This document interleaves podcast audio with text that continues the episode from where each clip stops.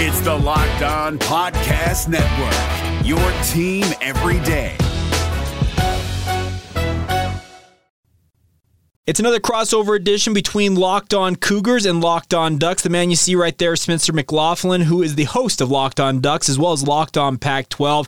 I'm Jake Hatch, and we are previewing this weekend's matchup between the Ducks and the Cougars up there in Autzen. You are Locked On Cougars, your daily podcast on the BYU Cougars, part of the Locked On Podcast Network. Your team every day.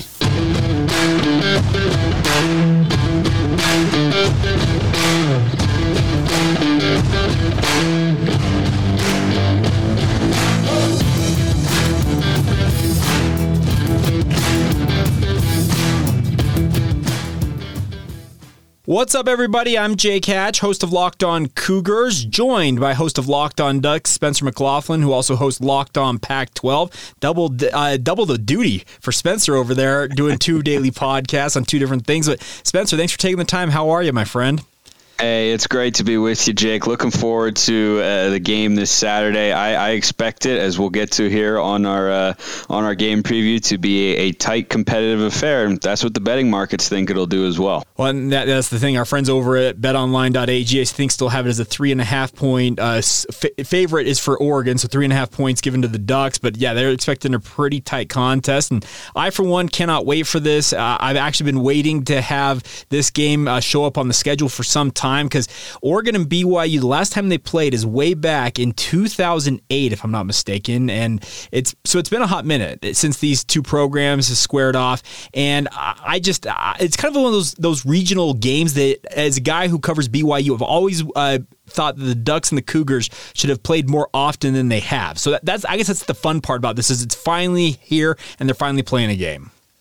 Yeah, I, I, think it's a great matchup between two teams that, for different reasons and in their own respect, have a level of national recognition that makes it a game that, that people are going to want to watch. And Jason Benetti's calling the game for Fox, I believe, with, with Brock Huard, who's a Pac 12 guy, but certainly familiar with, with BYU as they're out west and playing Pac 12 schools pretty often. Like, it's, it's a game that, that has a draw. And when you have both teams in the top 25, I think it, it amplifies that because you see Oregon, you know, you know whether you're from the, the state of Oregon or or beyond you have an idea of what Oregon is about as a football program and what they've been like, and then you hear BYU, and everybody knows BYU for an assortment of reasons. I, have been uh, learning as I navigate the uh, the fan circles for the Ducks here on uh, social media throughout the week that there there are some people who feel very strongly in one particular direction about BYU and their fans, and I I didn't know that that was the case. I I live in the state of Utah right now. I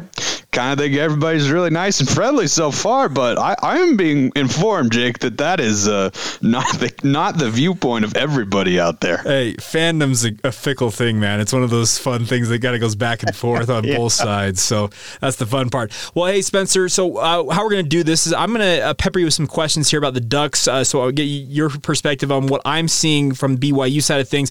I'm gonna have you fire some things at me uh, from with regards to the Oregon side of things. Then we'll finish up the show and uh, talk about what, what we expect to play out on Saturday afternoon up there in Eugene. So, my first question for you is uh, can you explain to me who Oregon is? Because they went into the Georgia game, got absolutely blasted, and then they followed that up last week by absolutely crushing Eastern Washington, who is no slouch of an FCS program. I can't really get a read on this Oregon Ducks team through two games. Have you gotten a read on them at all?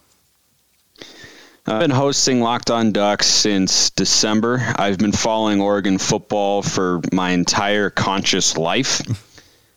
Jake, I don't have a feel for this team either right now. Okay. I honestly do not. I've talked about it all week on, on my show about how I I don't feel that strongly one way or the other. If I were a betting man looking at this game, I'd say the three and a half is you know, kind of a lot with that half point hook, but would I say that with any confidence? Absolutely not. Because the more I look at this matchup and the more I look at the information we've got about these teams, the more confused I feel, which just leaves me thinking that it's going to be a tight, competitive game.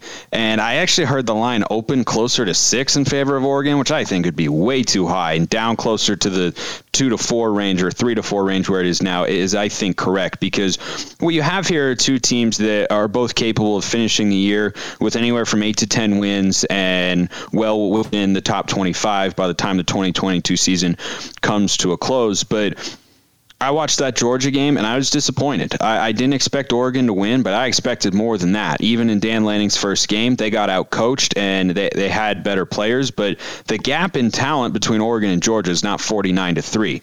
That was a coaching gap that you had Kirby Smart and his staff versus Dan Lanning and his staff, including Kenny Dillingham, the OC, who's a first time full time play caller. Then you play Eastern Washington and you look the way everyone wanted them to, myself included. Like, I want them going in this game, blow them out, get some backups, some reps, feel confident, have any, have everything flow smoothly. And aside from a couple hiccups that were, you know, pretty minor, like I was nitpicking talking about it on my show a bit, but I think those sorts of details will come into play in this game against BYU. I see that game and I think I have no idea. And so for us as Oregon fans, this game is a barometer for what to expect and what this team is capable of going forward. And I would give you a better answer if, if I could, but I, have just seen two completely different performances against two opponents who are not even playing the same sport, essentially, in Georgia and Eastern Washington.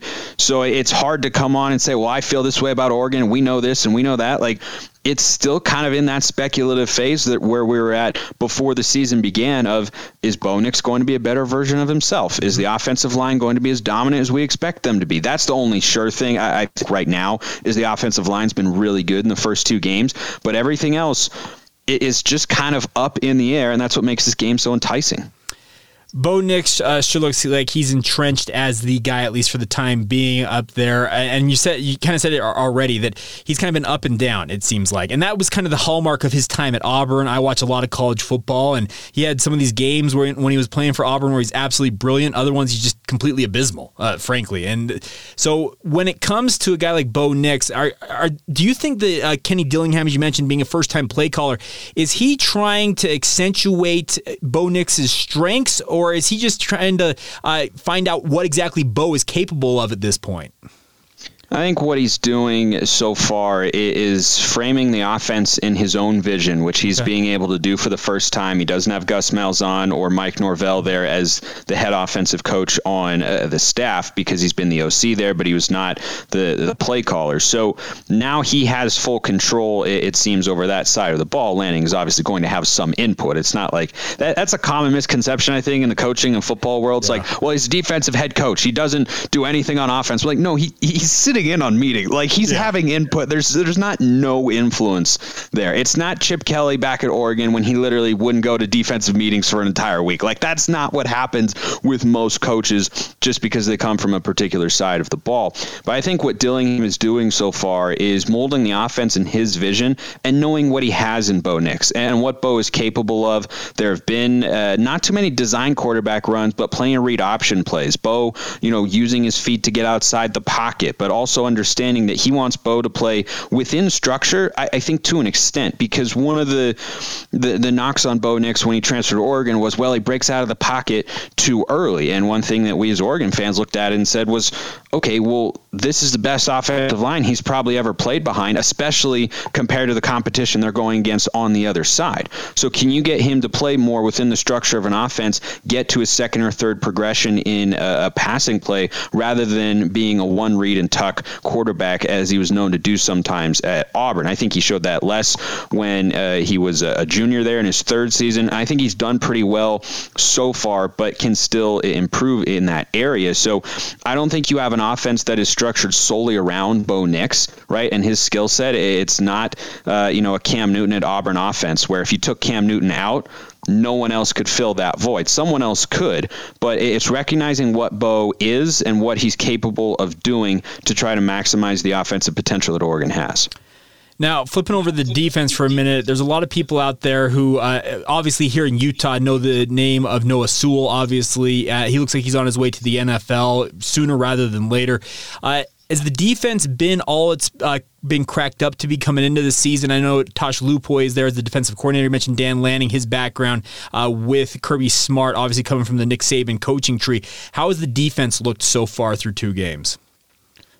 Disappointing has been the, the, the early feeling amongst Duck fans, at least for me, because Look, I expected Georgia to score over 30 points because that offense is a lot better than most people realize, and Stetson Bennett is better than most people realize. You don't win a national championship game without being at a high level. It may not be Joe Burrow LSU level, but that doesn't mean it was a national championship caliber. Obviously, it was. What we saw from the defense in that game, though, was seven touchdowns on seven possessions and an inability to get off the field on third down. And that is below where Oregon fans should have reasonably expected the defense to be at. And was it better against Eastern Washington? Yes and no. Um, the, the second touchdown the Eagles scored in the game should not have actually been allowed. It was a third and goal play, and the, the officials missed an offensive pass interference. Okay. The first touchdown, you know, you're not going to keep a team scoreless, even even an FCS opponent. Usually they score once, unless your defense is, you know, Georgia or Alabama level. But the reason that I still feel kind of disappointed in what we've seen so far is you got a defensive head coach who's known for being an X's and O's guru on on that side of the ball he's not calling the defensive plays. He's letting Tosh Lupoi do that, which is a that, that, that that's a coaching decision call.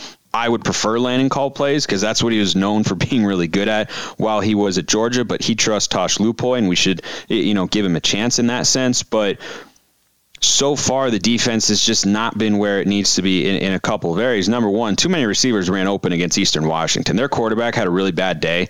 He he was not converting third down situations or scoring opportunities when he had receivers wide open. Oregon caught some break. The secondary is not communicating very well, and, and there are just some question marks from a personnel perspective on, on in that particular position group as it is.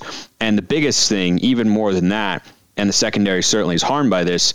There's been no pass rush. Oregon's got two sacks this year and one of them came, I believe, in the second half. I think they both came in the second half against Eastern Washington when the game was already in hand, and uh, their quarterback was not under a tremendous amount of pressure. Stetson Bennett was hardly touched in that game against Georgia. Oregon's now without Popo Aumavae, reigning first team All Pac 12 performer in 2021. He's more of a run stuffer, but again, it just speaks to the caliber of defensive lineman that you have there.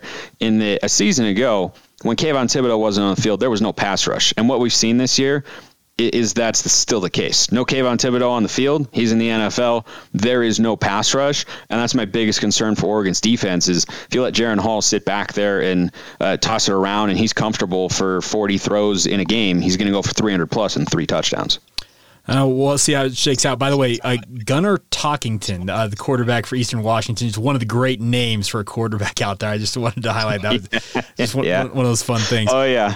All right, uh, so we're gonna uh, flip the script. I'm gonna let uh, you, Spencer, kind of pepper me with questions about the Cougars. We'll get to that real quick, though. We need to get a word in on our friends over at Bet Online. They are your number one source for all of your pro and college football betting needs and sports information. As you've already referenced, the betting line as of recording of this podcast has Oregon as a three and a half point favorite over BYU in this matchup. So you can get over to Bet Online, find all the latest football league developments, game matchups, news, and podcasts, including every week's games if you want to take advantage of that now. Bet Online is also your continued source for all of your sports wagering information, including live betting, esports, and scores. It's also the fastest and the easiest way to check in on all of your other favorite sports and events, including Major League Baseball, MMA, boxing, and golf. Head to the website today or use your mobile device to learn more about the trends in action now. It's all courtesy of your friends at Bet Online, where the game starts. It's Kubota Orange Day. Shop the year's best selection of Kubota tractors, zero turn mowers, and utility vehicles, including the number one selling compact tractor in the USA. And now through June 30, get 0% APR for 84 months or up to $3,300 off select compact tractors. See the details at KubotaOrangeDays.com. Your family, your land, and your livestock deserve equipment they can count on. So find your local dealer today. That's KubotaOrangeDays.com. Thank you once again for making Locked On Cougars and Locked On Ducks your first listen of the day. Always appreciate you guys downloading the show, watching it on YouTube. If you happen to be watching it online, uh, Spencer and I, we love what we do. Uh, I think I, I, think I speak for both of us when I say that, Spencer. But very uh, much so. I'm, I'm going to throw it to you. What what do you need to know about the Cougars from the Oregon perspective? Well, uh, let's start with BYU on the defensive side uh, of the ball. And Oregon's offensive line is the unquestioned strength of this team so far. They ran the ball well against Georgia, four and a half yards a carry. I had a number much higher than that, I think around eight or so uh, against Eastern Washington, which is what you would uh, expect. Even with some shuffling around and injuries, I feel very good about that unit. What have you seen so far from BYU's front seven? How do you think they'll match up against a really talented and experienced offensive line? Well, biggest thing for BYU is last week, uh, Baylor, obviously a year ago, Baylor ran the ball for 303 yards on the Cougars in that loss down in Waco. And BYU took that loss and it, it stuck with them for the entire year. And it kind of fueled them throughout the offseason. They wanted to get some payback against Baylor. Jeff Grimes, the former offensive coordinator, came back with the Bears with a very good offensive line in his own right. Uh, both Oregon and Baylor's offensive lines are top five in the country in most people's minds. And BYU limited Baylor to 152 yards on 52 attempts last week. The, the defensive line, in particular, they got absolutely manhandled a year ago in Waco, really stepped up. So I think BYU can take some confidence knowing that, hey, we went up against one of the better offensive lines we're going to see all year. We've got another one coming up this week. Uh, they, I think they expect to be able to hold their own. Obviously, uh, you can say a lot, but uh, obviously proving on the football field is going to be more important. But the good news is they got that payback they were looking for last week against Baylor. I think they can take some of that confidence into this match matchup. Where do you feel the defense has been coming up short so far for BYU? For for me, I said for Oregon, it's very clearly the, the pass rush and that defensive line. Is there a, a unit or uh, a, sch- a schematical approach that sticks out to you as something that might concern you on that side of the ball for BYU? Yeah, I, am concerned about the safeties group. I, I, feel the back end, the cornerbacks, I think are fine. Caleb Hayes and D'Angelo Mendel are going to be your top two uh, corners for BYU, and both of them are very capable cover guys. But the problem I have seen, and then we saw this against USF, we also saw it in, in stretches during the Baylor game, is that BYU safety uh, group they get their eyes kind of caught in the backfield, and all of a sudden they have a guy running a crossing route across the middle of the field, and they get lost essentially uh, trying to stay with that guy. Uh, if uh, Gerry Bohanon, who's now at USF, had been had some receivers who could have caught the ball, he may have had a lot more passing yardage and made that game a little more interesting in the opener because the safeties at BYU, I don't know what they were seeing. They they weren't seeing it. Let's let's that's probably the easiest way to say it. They weren't seeing it, and that is a concern that uh, a guy like Bo Nix, who has started a bevy of games and can manipulate a defense with his eyes and like his hitch and goes, like the the just pump and go type stuff. That's why I've got some concerns that safeties may get sucked up and all of a sudden Oregon could pop one with their speed over the top. You mentioned uh, the crowd that, that BYU had a week ago and what they saw in Waco in, in 2021 in a loss in watching that game last week that went to double overtime and was one one hell of a football game and just a really good non-conference college football game. Anyway you, you look at it with uh, plenty of craziness to to be sure. I wonder if you feel this way jake because i watched most of it and i thought man byu probably doesn't pull that out if if they're not at home and, and having the crowd behind them is that the way that, that you kind of walked away from that game thinking i'm really glad that game was played in provo uh, yeah I, I, I would say that. The thing about this that game literally rested on a knife edge because think about this. They had two missed kicks. The cougars could have won that game twice and jake oldroyd misses both, both of those kicks late in that game one in regulation one in the first overtime period. Both of them potential game winners and he, he, missed both of them and frankly they weren't close. Uh, so at that point you're thinking okay uh, is baylor going to going to steal this one one from the Cougars. So yeah, I, I really do think that if this game was played at a neutral site or if it was back in Waco, very easily it could have been Baylor sneaking out of there with a, the 26 to 20 victory. It, it, it, was really that close. I know it's a big win for BYU because you don't throw any wins back, obviously, but that one about as close as it comes to flipping to, to the other side with that in mind, how do you feel going into Autzen Stadium where it's going to be the polar opposite? There's no bye week. Mm-hmm. It's just this week you had however many tens of thousands of fans tens of thousands of fans because I know how to speak English screaming in your favor every time you do something right to now it's going to be the opposite, screaming at you to disrupt your communication. Every time something goes against BYU, you're going to hear it. How do you feel the team is prepared to respond to, to the environment that'll be up there at Autzen? Uh, this is a fairly veteran BYU squad, especially on offense. Jaren Hall, uh, Lopini Katoa, th- these guys that have been around the program, their offensive line, the tight end group, a lot of them have been, been around the program for two and three years, and they have played in some of the great stadiums around the country. Think of Wisconsin, uh, Tennessee. They've gone to the Coliseum last year. They've been in some of the most hostile environments you can possibly play in with fan bases that are absolutely rabid. Uh, to me, uh, and this is just me as a college football observer, I think it's one of the great home field advantages in the entire sport. Uh, the Oregon fans, they are as rabid and just loyal to their team as I have seen. I, have I've, I've seen Autzen Stadium. I've never been inside of it for a game, but it just seems like one of the true home field advantages. So I think BYU's up for the challenge considering their experience playing in other hostile venues. But the, thing about this is Oregon's going to be on them from the get go. And the way Autzen is built, it just seems like that sound just it kind of it reverberates around the stadium stadium rather than actually escaping. So it's going to be loud. It's going to be noisy. Obviously, the, the Duck fans are going to be very partisan for their squad. Uh, the other thing about this, by the way, is that I know BYU's got a very strong contingent going up there. So I, I think there will be a little bit more noise than what Duck fans may expect on defense just from the BYU fans in attendance. I'm not saying it's going to be absolutely like 50 50 because there's no way it's going to be that. But I think BYU, this veteran laden squad that they have, is going to be able to kind of get these young guys to understand this is how we operate with this type of stuff. But man, Autzen to me, like I said, I think it's one of the top, truly top home field advantages in the entire uh, pantheon of college football.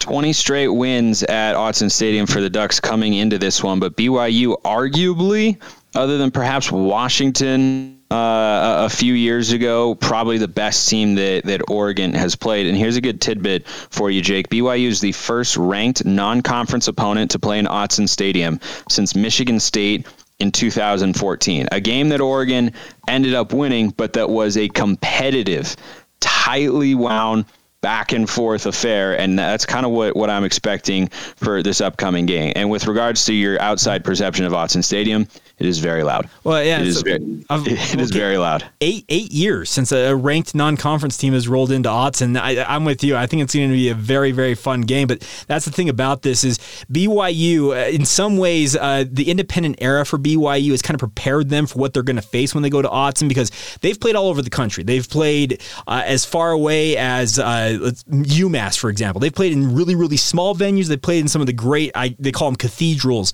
of this sport. I just think by the the vagabond nature of how BYU's kind of played nationwide schedules as an independent over the past decade. In many ways, has guys prepared for this. But yeah, like I said, Autzen, it seems like it's one of a kind.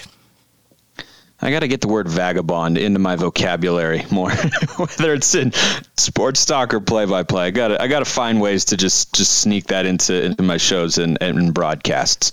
Uh, let's go to BYU offensively, and it all starts somewhat with uh, the quarterback, mm-hmm. Jaren Hall. Why don't you talk about him and what you've seen? Because everything that I've watched where he's playing football, I'm impressed, and I see an NFL arm, I see an NFL body, I see a guy who's poised, who looks very experienced, which of course course, he is and is not phased by pressure in the pocket, which he might not be facing on Saturday anyway from from Oregon's defense. So the offense, in a way, starts with him, but also for, from what I've been able to observe, correct me if I'm wrong. You know the team better than I, hence the nature of this entire show is it more of a balanced uh, attack? Like, are they stuck in their ways? They want to play this way or they want to play that way, or, or will Kalani Sitake and the offensive staff be more willing to to just want to you know run and throw the ball in, in a relatively equal fashion?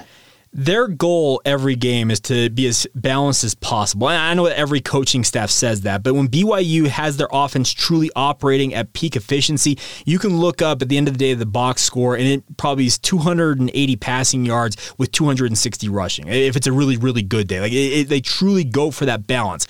Last week against Baylor, they had a very tough time, similar to their game in Waco in 2021, running the football. So what does Aaron Roderick do, the offensive coordinator? Says, you know what, Jaren, you got to do this with your arm. You've got you've got to get us up and down the field, and that's exactly what he did. And they they ground out the victory on his arm. And you're right. The thing about Jaren is he is really come into his own this year. He looks just absolutely uh, unfazed, like I said, by by anything going on around him. He's calm, cool, and collected. He's kind of taken that step that we all saw uh, Zach Wilson as BYU fans uh, in 2020. He kind of just all of a sudden he just kind of came into his own and was like, okay he is he's taken that quote unquote next step and he he's ready for the next challenge in his career. Obviously, that was the NFL, and it sure seems like Jaren is stepping into that same type of a deal this year. Does that mean that he's going to go out and uh, lead BYU to an 11 and one victory, uh, 11 and one season like Zach did?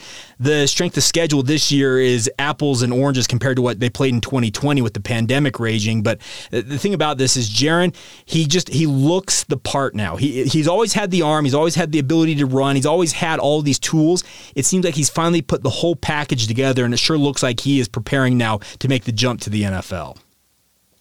Yeah, I was going to say an eleven to one score in football. I think that'd be uh, I, I think that'd be a first. Yeah, well, the 11 1 score, you know. we're, not, we're, we're, not playing Canadian rules football with the Rouge, right? no, no, not, not, not to my knowledge. Maybe that's part of this new wave of all the changes in college football is we're going to just add in uh, those sorts of rules the two receivers that BYU was without uh, a week ago. What's the latest on uh, on that front? Puka Nacua, former Washington Husky, and uh, Gunnar Romney. I'm sure a distant relative of Tug Romney, as portrayed by Schmidt on uh, the show New Girl, which I can see you uh, completely understand. I'm glad uh-huh. somebody gets the reference. I made it the other day, and I was by myself on the show, so I was like, well, I hope somebody uh, finds it amusing. But what's the latest on those two? And if they can't go, who should we expect to to step up, and how much of a loss is that for the BYU offense? Well, first off, New Girl is always welcome as reference on this show. Let me be very clear about that. Uh, but yeah, so the big, latest I'm hearing, they they keep saying it's a day by day thing. Gunnar Romney comes on my radio station every week. He's got an NIL deal to do appearances on my radio station, and he said the second that the doctors clear him, he plans to retake the field. Does that mean he plays this week? I, I I frankly would hope that he could play, but he said it's really up to the doctors at this point. The, the nature of his injury in particular shrouded in mystery. Nobody really knows what's going on. There's all kinds of different conjecture and rumors around that one. It's my opinion. This is just me speaking. I haven't I don't have any intel on this. I am guessing that neither of them play this week. I think that uh, Puka, that ankle injury suffered against USF, it's with ankles if it's anything serious it's usually three to five weeks before you really are feeling yourself again. So i i think it'd be hard he'd be hard pressed to play. And like i said with Gunnar the way he described it and i think he was being genuine about it it's really up to the doctors at this point. The second they say he is good to go i think he's out there on the football field.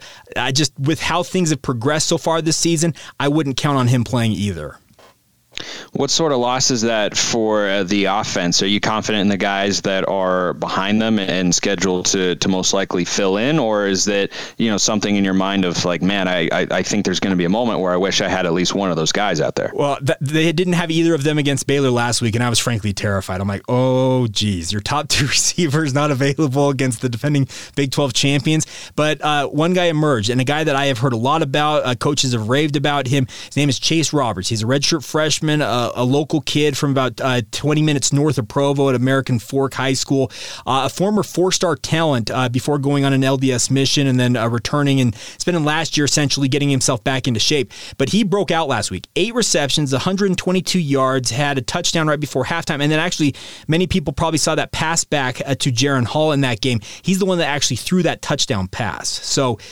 he broke out last week. It was kind of the his opportunity to step up, and he really did step up. So I, am still concerned that not having your top two receivers against the speed and athleticism that Oregon has, it, it's just it, it, to me it screams okay you're at a disadvantage there. But if you can get uh, another guy to step up like Chase did last week against Baylor, they may be able to make do with it. And obviously they're going to be hoping that their tight ends have a better week this week than they did a week ago. Well, I'll give some hope to BYU fans here.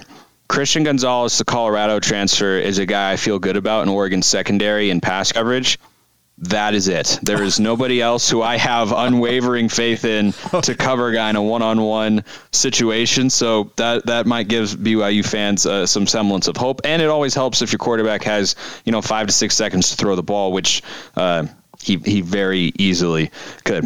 Allstate wants to remind fans that mayhem is everywhere, especially during March. Your eyes are on the road, but the driver in front of you has both eyes on their bracket. Their sudden braking puts you in a 16 car pileup that's anything but sweet.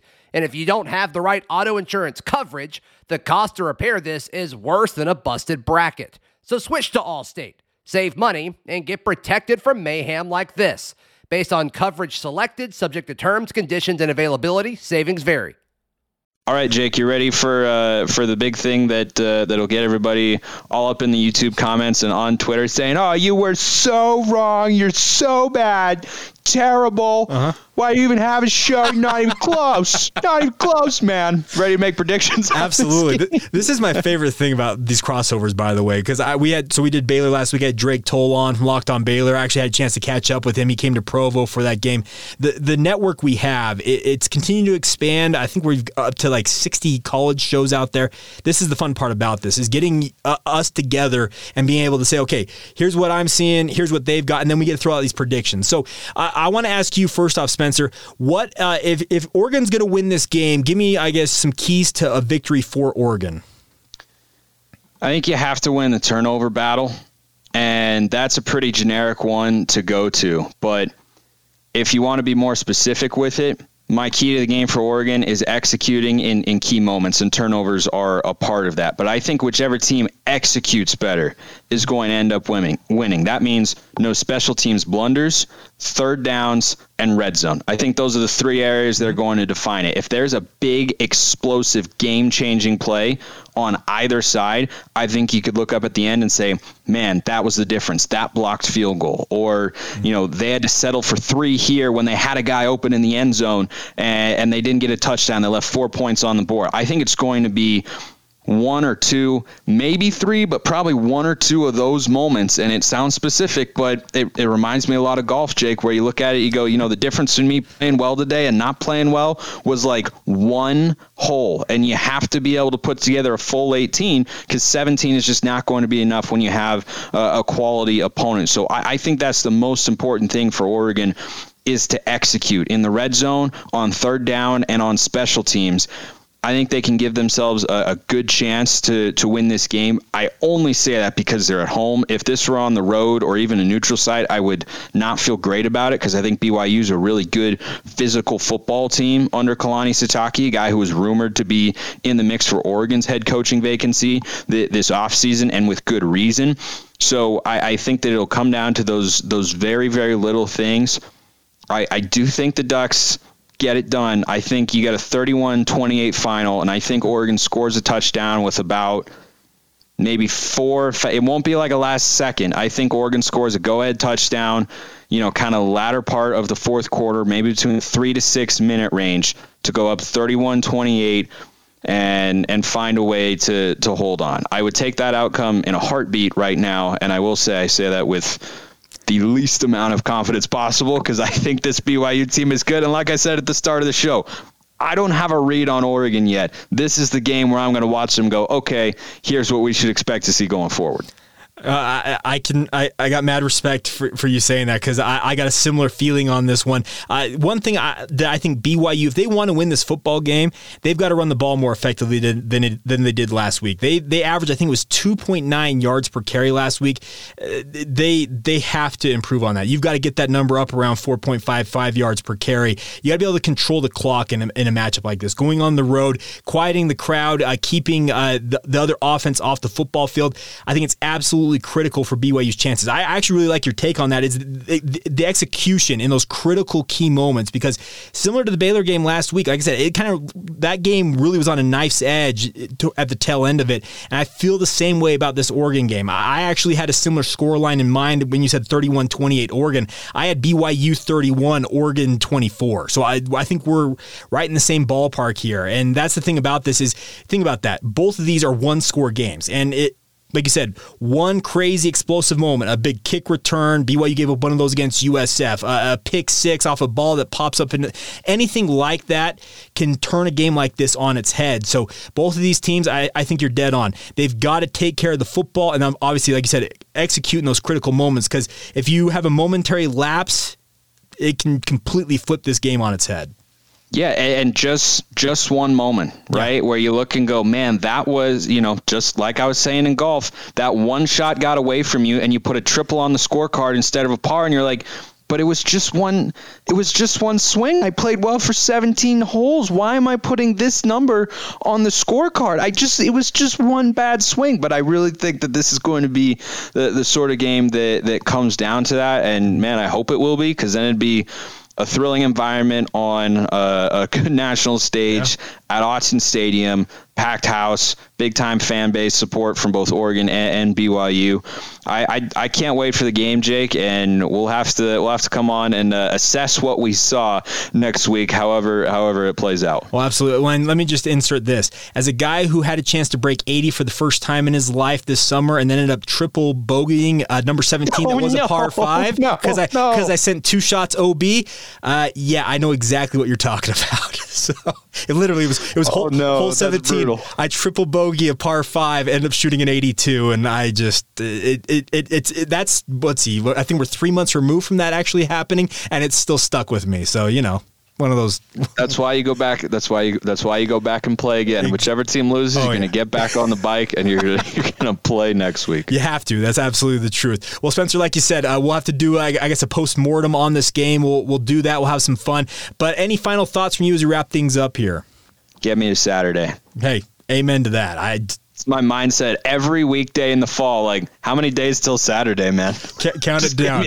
yeah, no, no doubt about that. Well, hey, Spencer was fantastic to catch up. We'll do it again soon. Uh, for Spencer, I'm Jake. Thank you for making both Locked On Cougars and Locked On Ducks. I'm also giving you a plug for Locked On Pac-12. If if you want the latest on the Pac-12, Spencer does a great job covering the depth and breadth of the Pacific Co- uh, Pacific Athletic Conference. I want to say Pacific Coast Conference. That's not that's obviously not right, but uh, it does a great job there. by the Pacific Coast Conference. I don't know. We always just call it the Pac. I think that I think Pacific Coast. I don't think I've heard Pacific Athletic Conference before. So it, I think it's just Pac-12. Okay. Well, hey, regardless. anyways, you do a great job with that. Uh, any BYU fans out there also encourage you. Make sure you check out Locked On Big 12. Make that your second listen of the day. And until next time, have a good one.